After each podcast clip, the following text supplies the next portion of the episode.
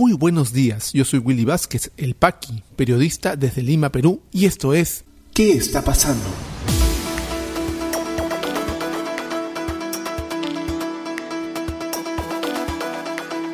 Estas son las noticias de hoy martes once de enero de dos mil veintidós. Rechazo general por condena a periodista Christopher Acosta, autor del libro Plata como Cancha, y a Jerónimo Pimentel, director de la editorial. Contraloría interviene el Ministerio del Ambiente por presuntas contrataciones irregulares y congresistas piden respuestas al ministro. Pico de contagios por COVID diecinueve en Lima Metropolitana se dispara, mientras que en el Congreso siguen permitiendo asistencia presencial.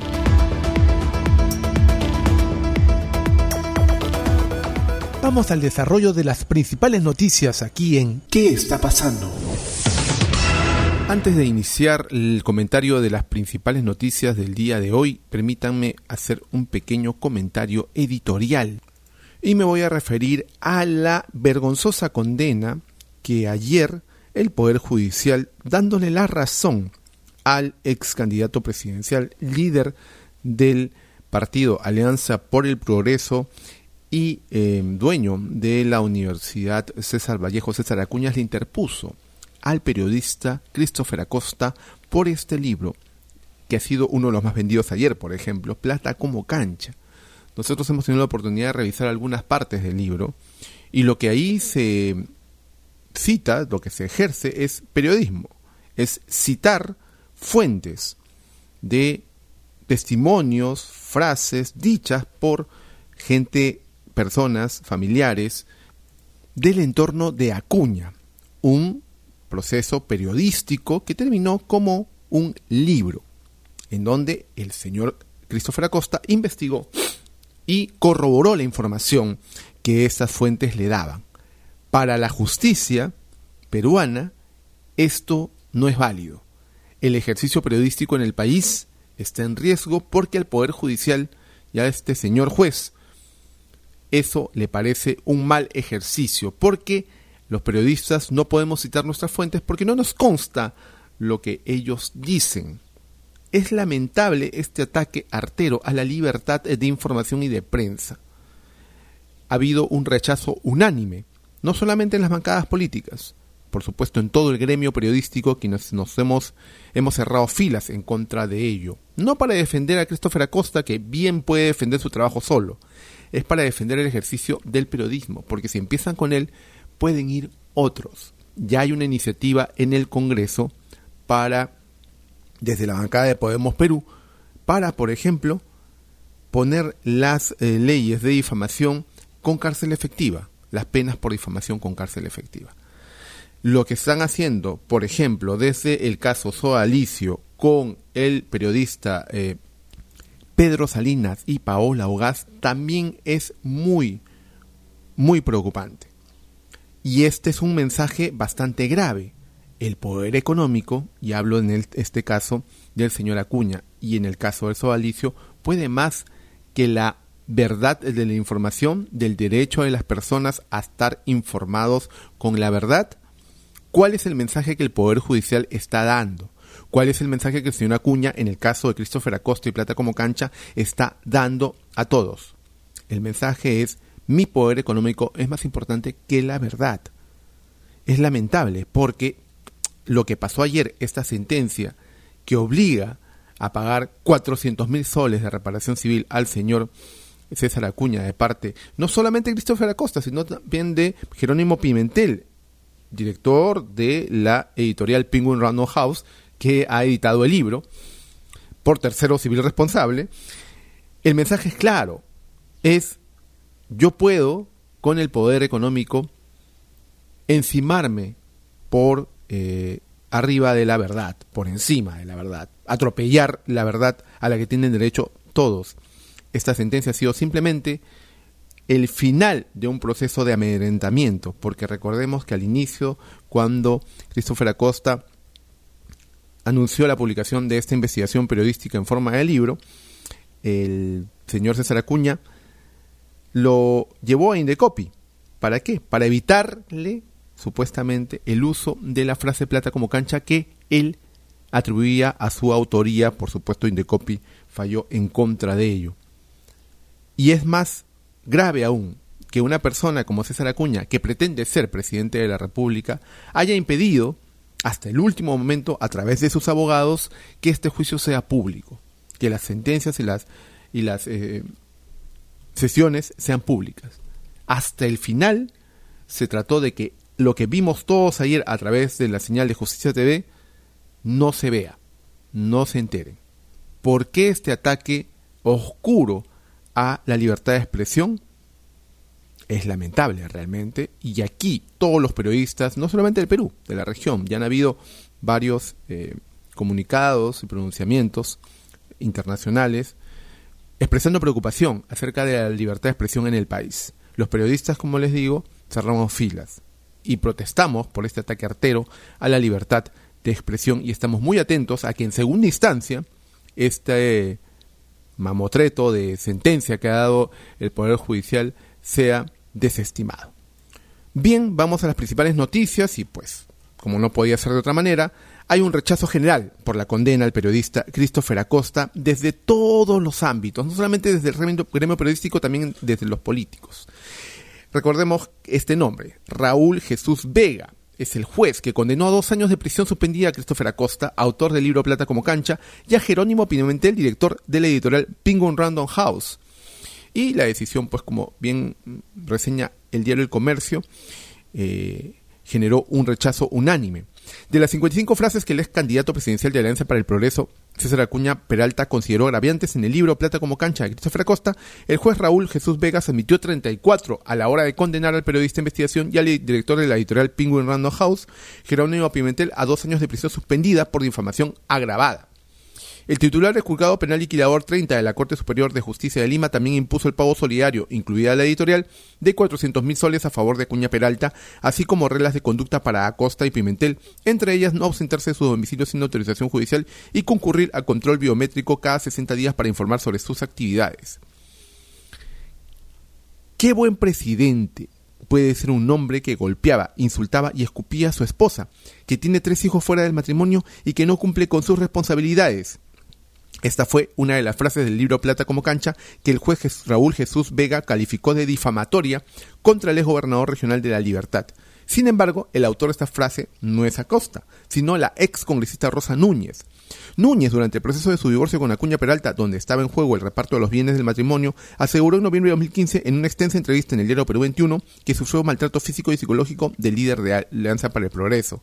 Roberto Pereira, abogado, el autor de Plata como Cancha, indicó que la sentencia constituye una estocada mortal contra el periodismo de investigación porque está exigiendo un estándar imposible de cumplir, no solo acá sino en el mundo. Agregó que en los próximos días estarán presentando formalmente la apelación. Dice el abogado: lo que el juez ha dicho es que si uno cita una fuente y la identifica y no altera lo que la fuente ha dicho, además, lo que tiene que hacer es una comprobación de la absoluta veracidad de lo que esta fuente ha manifestado. Acosta, en declaraciones a Latina Noticias, refirió que tenía la sensación de que la sentencia sería negativa, pero no con argumentos tan pobres. El abogado Andrés Calderón, director de la Clínica Jurídica de Libertades Informativas de la Universidad del Pacífico, afirmó que lo más resaltante de este fallo es que el juez desconoce la doctrina del reporte fiel o neutral, que es reconocida por la Corte Interamericana de Derechos Humanos en el caso Herrera Ulloa en el dos mil cuatro. Si Acosta citó a la ex esposa de Acuña, no se le puede exigir que corrobore la denuncia de esta. Lo que debe probar es que la señora lo dijo y que haya sido bien contextualizado. Esto es algo que ha desconocido el juez en varias partes de la sentencia, contraviniendo el estándar de reporte fiel que es obligatorio tras la sentencia de la Corte del I D, del, de la Corte Interamericana.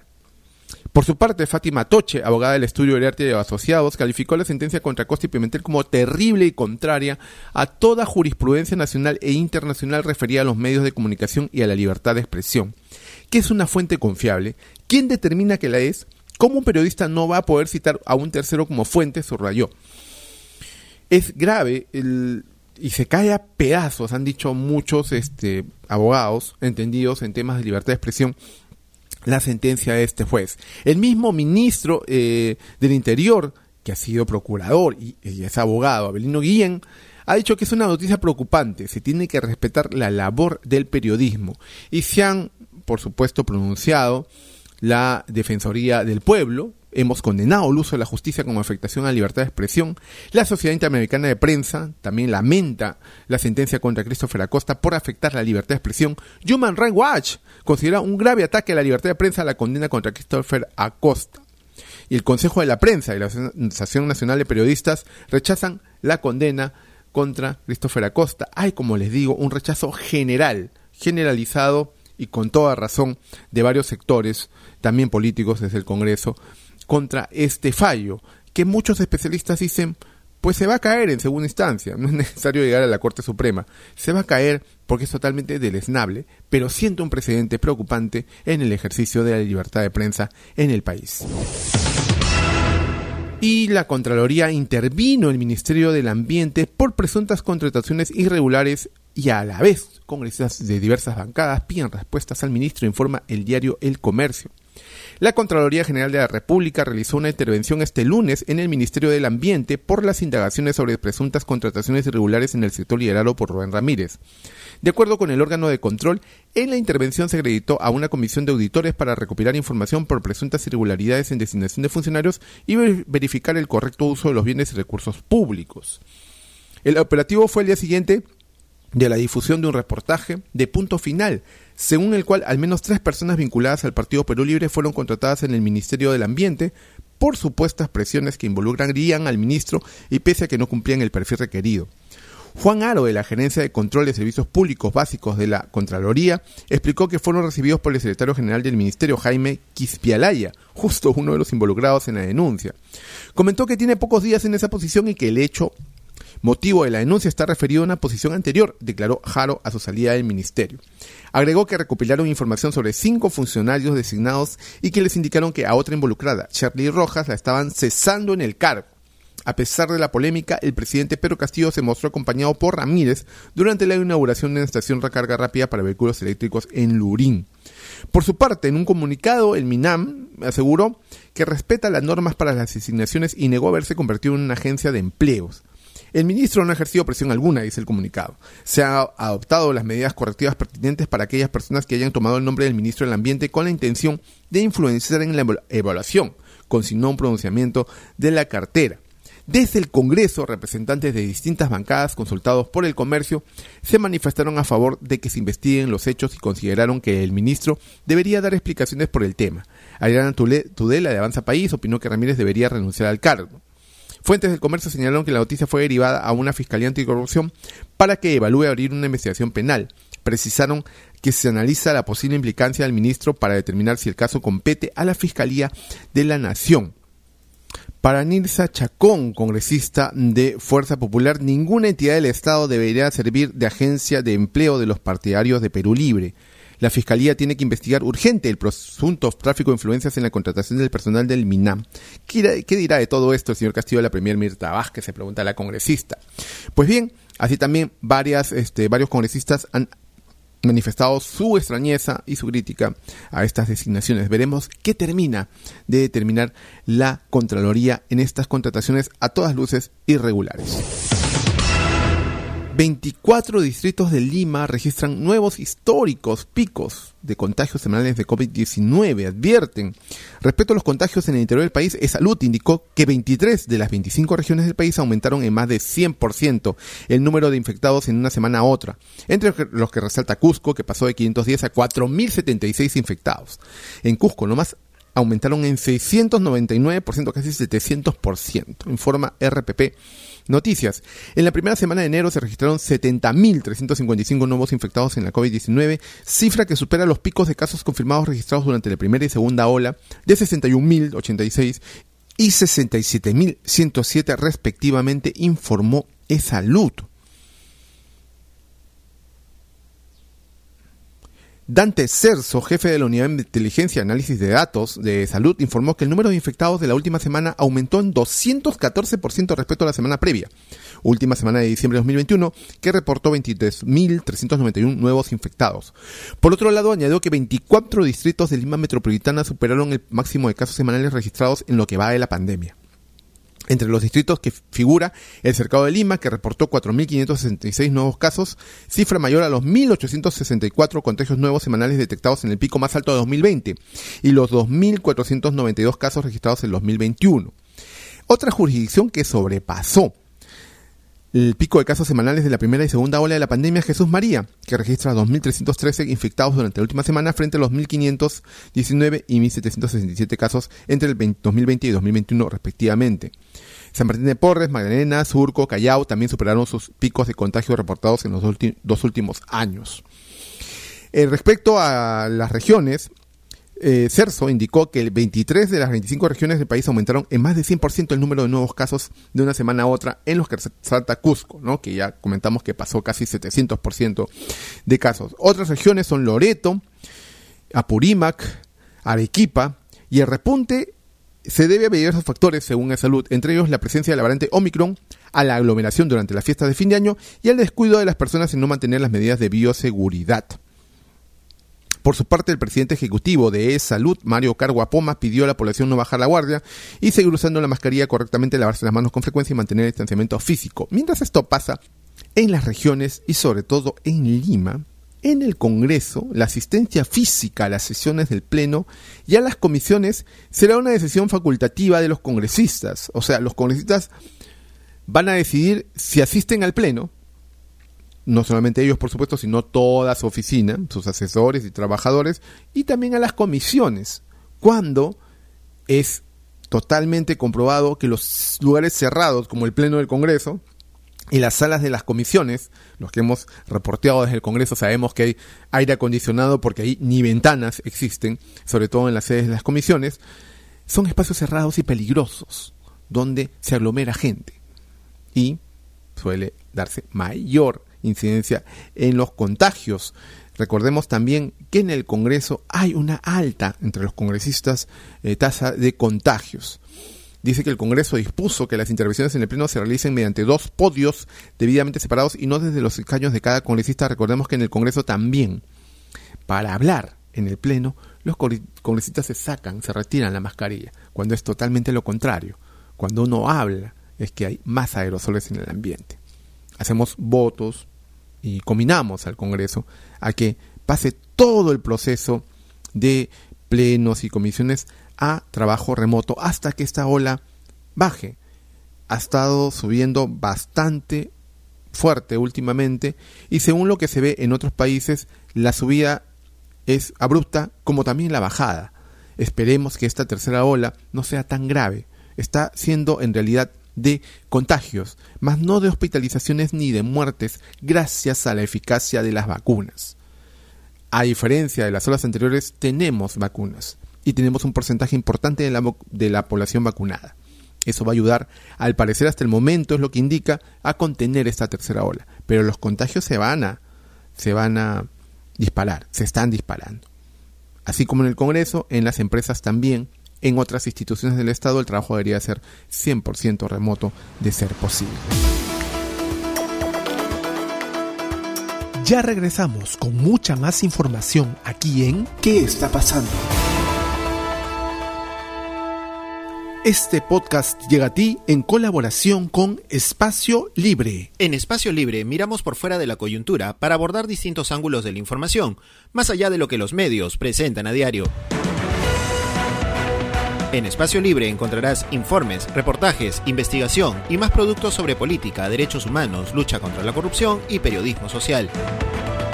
Espacio Libre, periodismo independiente con contenido de valor.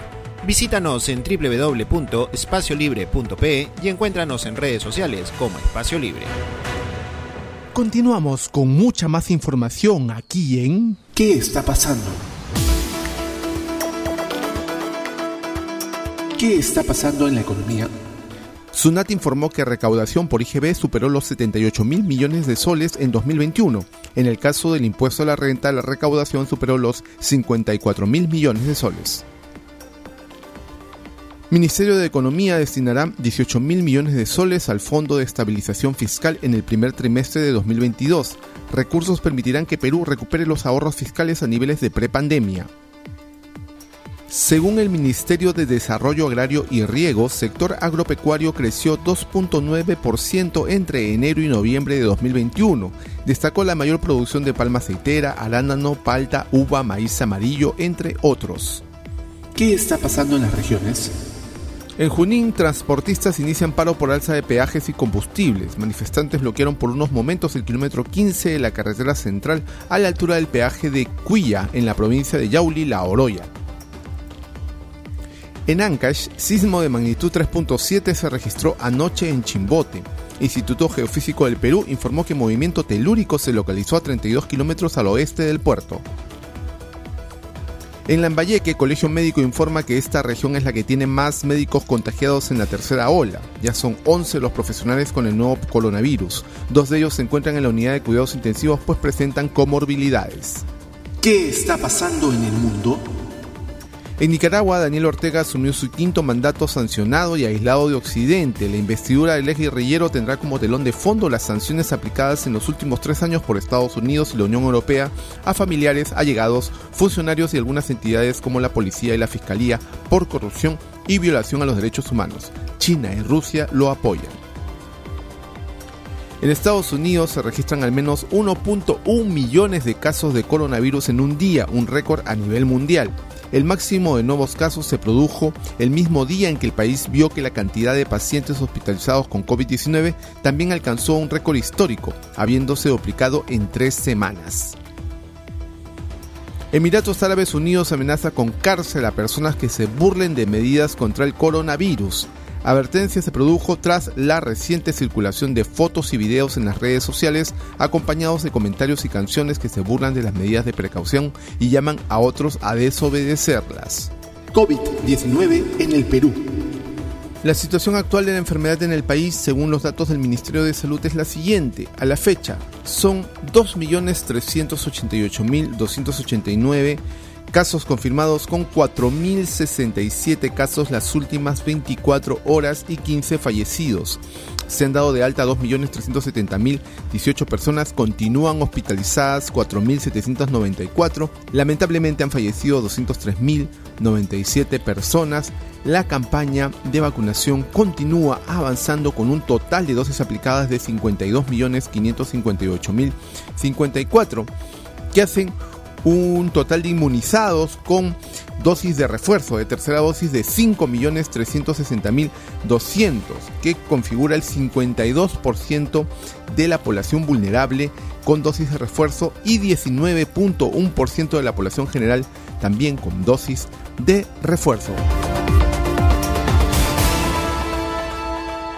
Si te interesó este podcast de noticias, recomiéndanos con tus contactos, porque estaremos enviando este audio todos los días para que puedas tener una aproximación noticiosa a lo que está pasando en el país. Suscríbete a nuestra lista de distribución en WhatsApp y compártelo. Puedes seguirme también en mis redes sociales de Facebook, Twitter y YouTube como Willy Vázquez El Paqui, o visita podcast punto el paqui punto com. Muchísimas gracias por llegar hasta aquí. Nos escuchamos en cualquier momento.